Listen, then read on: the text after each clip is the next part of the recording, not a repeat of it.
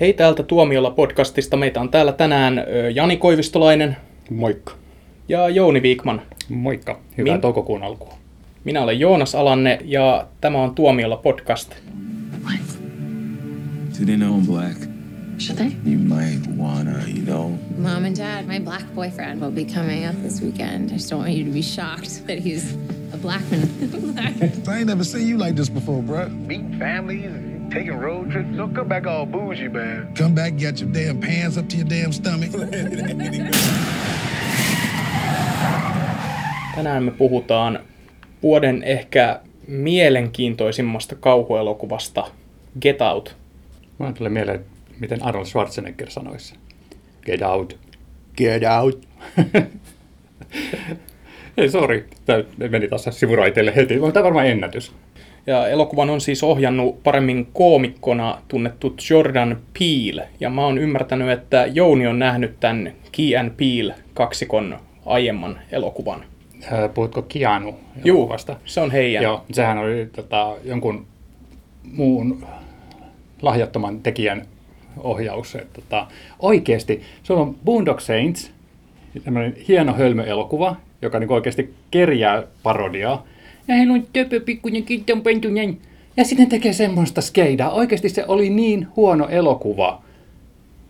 Mä en edes kattonut sitä loppuun asti ja mä ikävystyin. Mutta Get Outissa sä et ikävystynyt. En, en. Ja se on jännä, että tänään taas sitten tämän Kiet Peel parivaljakon tämä Jordan Peelen esikoisohjaus. Hmm. Et, tota, se on jännä, Jor- Jordan Peele on myös kirjoittanut tämän elokuvan, mutta häntä ei nähdä näyttelijänä. Ei. Ja tota, ehkä ihan hyväkin vaan, koska toisaalta se on ehkä vienyt sitten ajatukset ennempi sitten sinne komedian suuntaan. Et mun mielestä oli hirveän hauska kauhujännäri. Että siihen oli niin tarkoituksellisesti vedetty ihan hirveästi huumoria, mutta tota, ei se ollut semmoinen niin haha sketsiviihde hauska. Se tasapainotteli mun mielestä tosi hyvin tämän kauhun ja huumorin kanssa. Että siinä tota, välillä tuntui siltä, että okei, minkä takia me nyt katsotaan tällaista kohtausta, missä tuntuu olevan pelkästään niinku, niinku komiikkaa. Mutta sitten sen ymmärtää, että minkä takia se kohtaus on siinä ja sitten myöskin tuo lisää siihen kauhuun niin kuin tällaista lisäarvoa.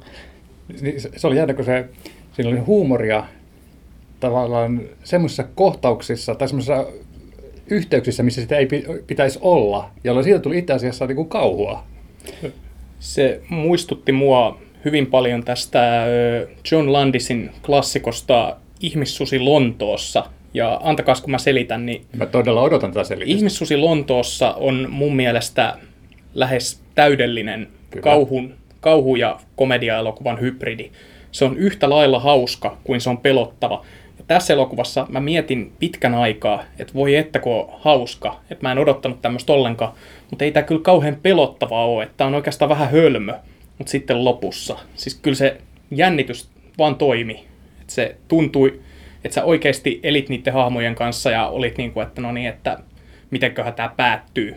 Se oli niin kuin hyvin hankala niin kuin ennalta arvata, mihin se loppu on menossa. Joo, ja tota, mä tykkäsin itse asiassa eniten just siitä rakenteluvaiheesta. Siinä joutui niin miettimään, että kuinka paljon tästä on oikeasti semmoista pelottavaa ja uhkaavaa asiaa, kuinka paljon on vain semmoista, että tämä päähenkilö katsoo sitä maailmaa semmoinen tietyn kulttuuritaustan läpi, jossa hän on tottunut suhtautumaan epäileväisesti tämmöisiin tilanteisiin ja niin kuin, tavallaan varautumaan tietynlaiseen kohteluun, niin, niin se oli mun mielestä hauskinta, että itse asiassa sitten siellä lopussa, kun se muuttui sellaiseksi, että sillä oikeastaan sillä rotukysymyksellä ei enää ollut mitään merkitystä, niin se, se muuttui vähän semmoiseksi itse asiassa aika tylsäksi. Siis ei, ei tylsäksi, vaan tota, semmoiseksi perinteiseksi niin kuin, väkivaltajännäriksi. Tuleeko tämä olemaan taas yksi sellainen trigger warning jaksoista, nyt kun päästään tähän rotukysymykseen? Riippuu ja... siitä, mitä sä haluat sanoa. Okei. Okay. No mä aloitan sillä, että siis mun mielestä tässä leffassa tosi, se oli tosi virkistävää nähdä, kuin pitkään siinä alussa vietettiin aikaa näiden hahmojen kanssa Kyllä. ja opittiin tutustumaan niihin ja muuta sellaista koska sitten sit kun asioita oikeastaan alkaa tapahtumaan siinä loppupuolella, niin sen, tota, siihen eläytyy ihan eri tavalla. Plus, että ne aikaisemmat tapahtumat saa uutta merkitystä kun se alkaa avautua se tarina, kun se, eikä se on vähän semmoista niin kuin henkistä facepalmia, että oikeasti te ihmiset olette idiootteja, kun te käyttäydytte tuolla tavalla. Ja sitten kun se jatkuu, niin tajuaa, että sit sillä on niin kuin merkitystä, minkä takia he puhuu ja tekee, mitä tekee. Siirrytäänkö seuraavaksi osioon, jota mä kutsun nimellä spoilerivaroitus? Aina kun sä avaat suus, niin pitäisi olla spoilerivaroitus, ok. Sulla on niitä tyhmiä ääniefektiä juttuja, että sä pystyisit kehittämään itselle semmoisen, että aina kun sä rupeat puhumaan, sä painat jotain tuonne, spoilerivaroitus, spoilerivaroitus. Kaikki, just... kaikki käsi ylös, kaikki, jotka kannattaa tätä. Mä, mä sieluni silmin näen, miten niin tuolla siis, tietokoneiden ääressä ihmisten kädet nousee. SoundCloudissa sun pitää sanoa, että peukku ylös, jotka haluaa. Jos tästä tulee meidän historia tykätyin podcast, niin varmana lupaan, lupaan, että mä annan Jounille semmoisen napin, josta hän voi vaan paina, painaa ja vittuilla mulle suoraan, että aina kun mä avaan suuni. Hän sanoo sen nyt, mutta Jani, mä oon ihan varma, että se editoi tuon kohdan pois. Ihan varmasti. so look, I go do my research.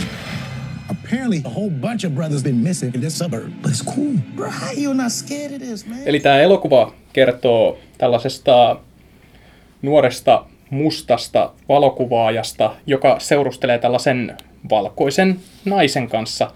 Ja nämä on luonnollisesti nämä, tämä rotuasia on semmoinen, että se täytyy alleviivata tässä elokuvassa, koska se on aika oleellinen kuitenkin siltä tämän elokuvan tulkinnan kannalta.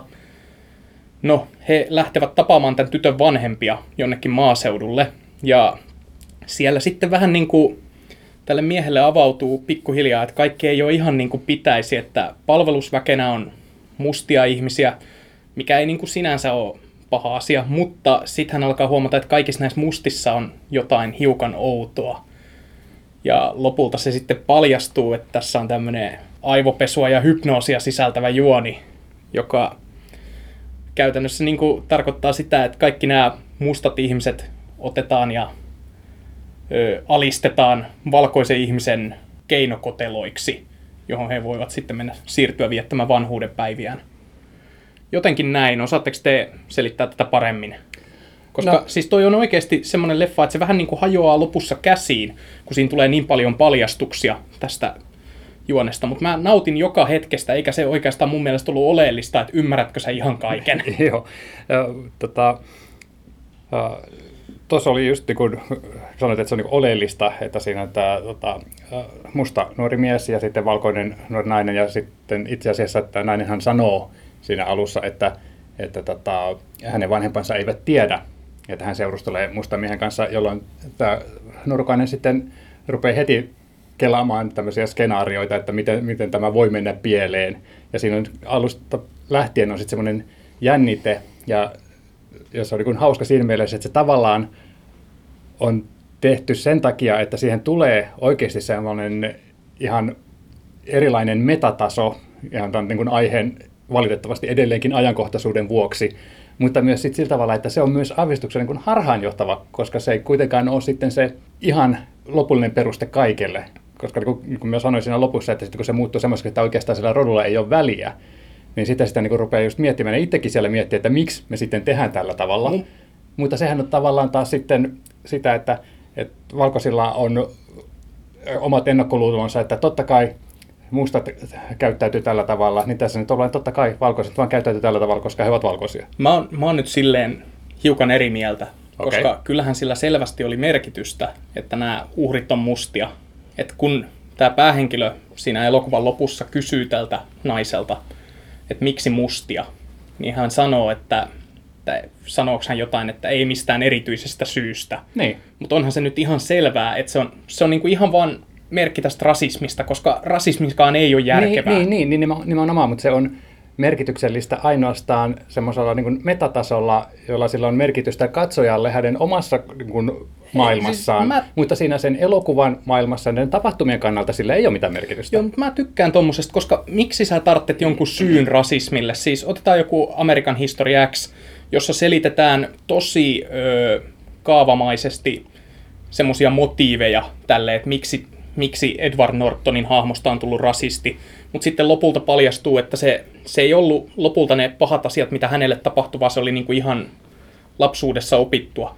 Se on tehty hienosti, mutta tässä elokuvassa niin mun mielestä toi oli oikeastaan ihan hyvä, että rasismille ei ole mitään järkevää sel- selitystä. Mä, mä olen valkoinen, en mä tarvitse rasismille niin mitään selitystä.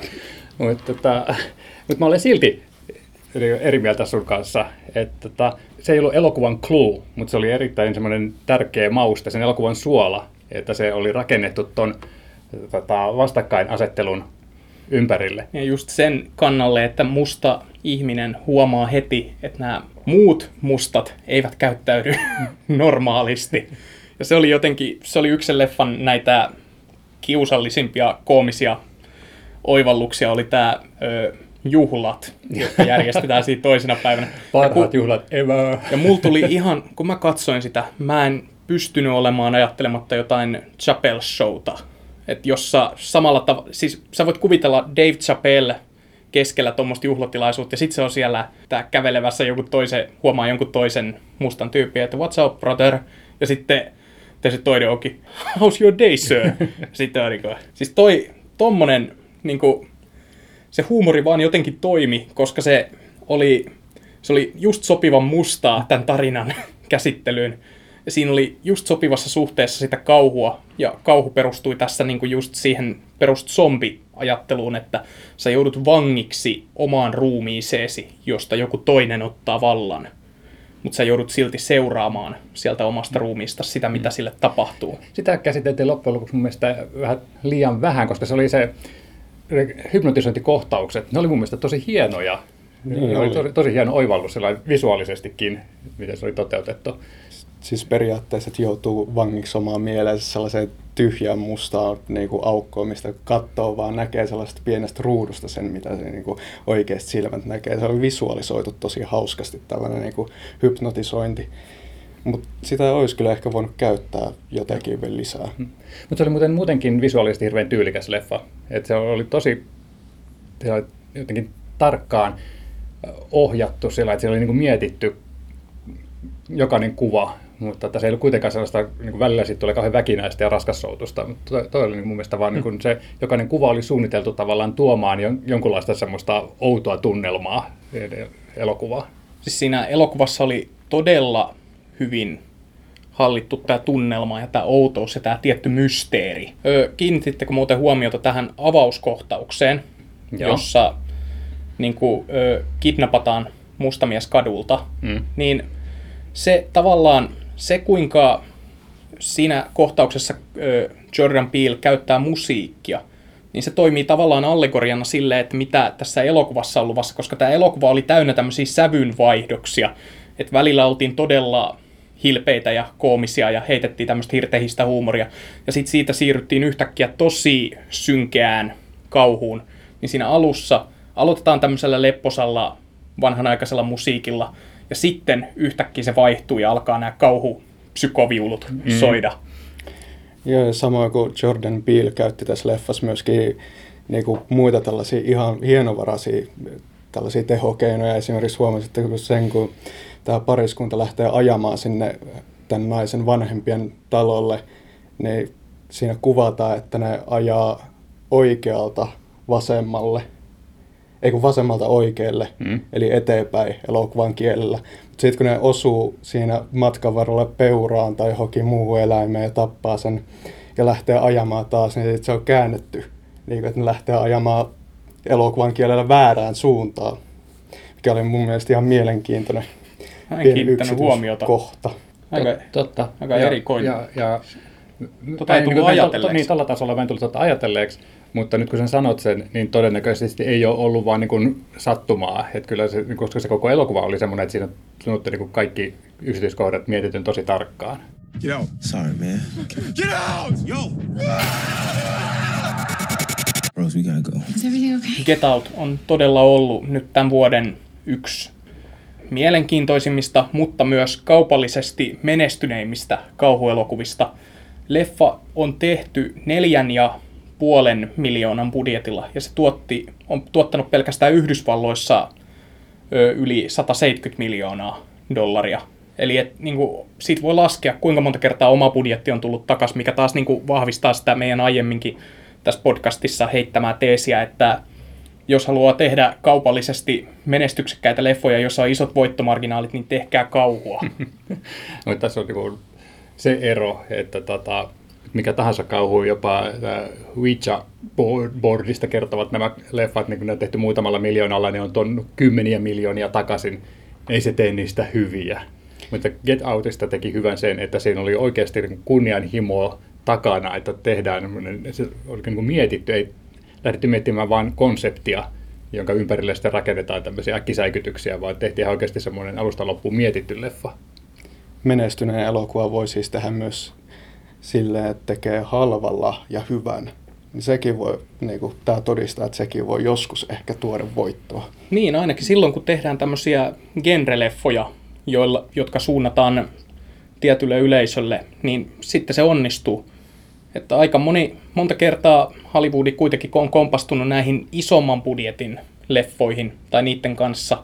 Tietenkin niiden kanssa voi tulla tosi suuria menestyksiä, mutta ei se nyt päihitä sitä, että kauhuleffoissa sä voit tehdä alle 10 tonnilla elokuvan, jonka, jossa sä menetät korkeintaan jonkun neljä miljoonaa, mikä nyt on ihan pieni summa vai mitä. ja sitten sä saatat kuitenkin voittaa 50 kertaa sen saman summan takaisin. Tämä niin kuin vaan kuvaa sitä, että kauhu on, kauhussa liikkuu raha edelleen, toisin kuin kaikissa muissa Hollywoodin tämmöisissä ei-supersankari, ei-reboot-tuotannoissa. Mm. Mutta toikin vähän suhteellinen käsitettä, että niissä liikkuu raha, niissä liikkuu tietty määrä rahaa. Ja se, että minkä takia ne tuottaa voittoa, on se, että niissä kustannukset on niin hyvin hallittavissa, koska ei tarvitse mitään tunnettuja näyttelijöitä, ei tarvitse paljon lokaatioita, vaan sä voit tehdä sen tosiaan halvalla, mutta sitten jos sä lähdet tekemään semmoista ison budjetin elokuvaa, niin sitten sulla tota, tulee raja vastaan, jos sä teet genre-elokuvan. Tota, tässä, tässä itse asiassa meillä oli tässä kevään aikana semmoinen tapaus, että oltaisiin haluttu käyttää jo tiettyä kuvaa yhdestä tietystä elokuvasta, mutta studio ei halunnut sitä meille antaa, koska se oli heidän mielestään liian pelottava elokuva ja puhumme sentään kauhuelokuvasta. Mutta he eivät halunneet, että se leimautuu kauhuelokuvaksi, koska sitten ihmiset eivät kuulemma menisi katsomaan. Eli sitä pitää varmaan kutsua psykologiseksi thrilleriksi. niin. Tai kuten 90-luvulla on käytetty erottinen thrilleri. et, mä taidan arvata, mikä elokuva tässä on kyseessä. mutta ei mennä siihen sen syvemmälle, mutta tämä on just semmoinen, että, että se rahamäärä on suhteellista ja se on suhteutettava yleisömäärään ja sitten mm. kulunkeihin. Joo, ei haluta antaa yleisölle markkinoinnissa väärää kuvaa. Mutta tämä tuli nyt mieleen, että kun me puhuttiin tästä kauhuelokuvien halpuudesta, niin Jouni, sähän tykkäsit Unfriendedistä, tästä Joo. muutaman vuoden takaisesta kauhuleffasta, joka oli kuvattu Skypen kautta ruutukauppauksena. Tiedätkö, kuinka paljon sen tekeminen maksoi? No mä veikkaisin, että se ei ollut, ei varmasti puhuta kuin ehkä miljoonasta. Miljoona. Eli toisin sanoen tämä Get Out oli neljä kertaa kalliimpi. Mutta tuottiko Unfriended rahansa takaisin? Tuotti. Moninkertaisesti. 64 kertaa tasan, koska 64 miljoonaa se tuotti. Voi luoja. No. Mitä te luulette, tuleeko Get Out menestymään Euroopassa? Koska Amerikassa kuitenkin teki tosi paljon rahaa. Mutta... Toi, toi on muuten hyvä kysymys, mutta se on niin kuin mielenkiintoista, koska tämä rotukysymys Yhdysvalloissa on ihan eri asia kuin mitä se on Euroopassa. Että tota, riittääkö pelkästään sitten se houkuttelemaan tavallaan sen ylimääräisen määrän ihmisiä, koska siitähän niin kuin Yhdysvalloissakin on kysymys, että tämän on käynyt katsomassa semmoinen väki, joka niin kuin normaalisti ei kauhuleffoja käy katsomassa. Niin, niin ehkä taas sitten se, että tämä on hitti Jenkeissä, saa yleisöä täälläkin teattereihin, mutta ei pelkästään ehkä tuo aihepiiri. Toi on kyllä todella hyvä kysymys, Jani, että kun tämä ei nyt silleen varsinaisesti ole mikään sellainen kauhuelokuvakaan, semmoinen tyypillinen, vaan tämä on kuitenkin öö, sellainen hyvin musta komedia, että voisi puhua satiirista. Mm, kyllä. Että tota, nyt saattaa olla, että puhun läpi ja päähäni, mutta tehän nyt olette onneksi ihan tottuneet, niin mun mielestä tämä ilmestyi julkaisulistoille vasta sen jälkeen, kun siitä tuli hitti Jenkeissä. Et mun mielestä tämä ei ollut täällä tota, Suomessa niin, missään tämmöisellä edes alustavilla listoilla sitä ja ennen. Moonlightillekin jouduttiin odottamaan levittäjää. Et oikeastaan siihen asti, kunnes se sai Oscar-ehdokkuuksia, niin siinä vaiheessa löytyi Suomesta levittäjä. Hmm. Ja Hell, Hell or High Water ei se päässyt koskaan teattereihin, vaikka sekin pääsi parhaan elokuvan Oscar-ehdokkaaksi, koska se on taas länkkäri. Toinen tota, genre, mitä isot studiot kammoaa, koska ihmiset eivät käy katsomassa kauhua eivätkä länkkäreitä. Kau... Siinä se masentava. Bone Kau... Tomahawk, kauhulänkkäri, loistava elokuva. se olisi pitänyt tuoda teatteriin. Jos sä otat esimerkkeiksi niin kuin, uh, Hell or High Water, eli länkkärit, ja sitten uh, Get Out ja Moonlight, eli kauhua. niin kuin, et, niin mun mielestä sulla meni nyt kyllä genret jotenkin väärin tässä. Et koska syyhän on niin kuin, ihan se, niin kuin, että suomalaiset ei... Että täällä niin kuin levittäjät ajattelee, että suomalaisia ei kiinnosta afroamerikkalaiset elokuvat leimallisesti. Mä en tiedä, kuinka se pitää paikkansa nyt, että Moonlight on varmasti poikkeus, mutta se on kuitenkin kerännyt Suomessa jo yli 60 000 katsojaa. Mm, se on todella paljon niin kuin sen tasoisen elokuvalle, että tota, tämmöinen pieni, pieni leffa, indituotanto, tuntemattomia nimiä, aihepiiri hankala, niin siinä mielessä toi, jos toi katsojamäärä on ihan suunnata, että olisi kiinnostanut tietää, että, että mitä olisi tapahtunut, jos olisi tuotu näitä muitakin, olisi tuotu Loving, olisi tuotu Fences, olisi tuotu tämä Hello High Water teattereihin, niin olisiko niille sittenkin voinut löytää sitä hmm. katsojakuntaa, vai se sitten sillä tavalla, että tämä on semmoista katsojakuntaa, joka käy katsomassa vain sen yhden elokuvan vuodessa, ja se nyt sattuu olemaan sitten muun laittana. Niin, ja se pitää vuonna. aina olla se paras elokuva. Niin. Niin. No, mutta Get Out varmaan, että ei tämän tason palkintoja keräile, mutta tota, uh, onko mitään hajoa, onko Jordan Peele tekemässä lisää. Kyllä nyt luulisin, että tämmöinen niin innostaisi tekemään lisää, jos esikoinen tuottaa näin hyvin, mutta tota, onko tämä ollut joku semmoinen lempiprojekti, mitä hän on halunnut sydämeltään vai olisiko hänellä niin oikeasti kunnianhimoja jatkaa kameran takanakin? Hän on halunnut tehdä kauhua, sen mä tiedän. Ja sitä pidettiin alussa hyvin hassuna ratkaisuna, koska hän on kuitenkin komediasta tunnettu. Mutta kauhuelokuva oli se, mitä hän halusi tehdä, ja hän piti sitä hän ajatteli, että se ei ole niin erilaista komiikasta, koska molemmissa on kuitenkin kyse siitä, että sä aiheutat yleisössä reaktion. Plus, että molemmissa on tärkeää ajoitus. Mm. Se, on, se, on, se on hyvin teknistä elokuvan tekoa verrattuna tähän, niin kuin, kun tehdään draamaa tai muuta, niin kauhussa ja komediassa sun pitää kuitenkin kyetä manipuloimaan yleisön tunteita juuri oikein. Ja tunnetusti mikään ei ole ärsyttävämpää kuin komedia, mikä ei ole hauska, tai kauhuelokuva, mikä ei, ei ole pelottava. Niin. Mutta jollain tavalla kyllä toivon, että Jordan Peele tekee vielä jotain muuta tällaista, koska ihan vaan sen takia haluan nähdä, että onko tämä vaan tällainen one hit wonder vai pystyykö hän niinku tekemään myös niinku muita tällaisia yhtä korkealle nousevia teoksia. Ja koska kuitenkin toi, toi oli niin muutakin kuin pelkästään vain sitä, että ihminen tietää, miten kameran takana käyttäydytään, miten kohtaus ohjataan. Että toi, toi oli mun mielestä niin tosi kypsä leffa ensimmäiseksi teokseksi, että siinä mielessä hän on ihan valmiudet tehdä mitä vaan.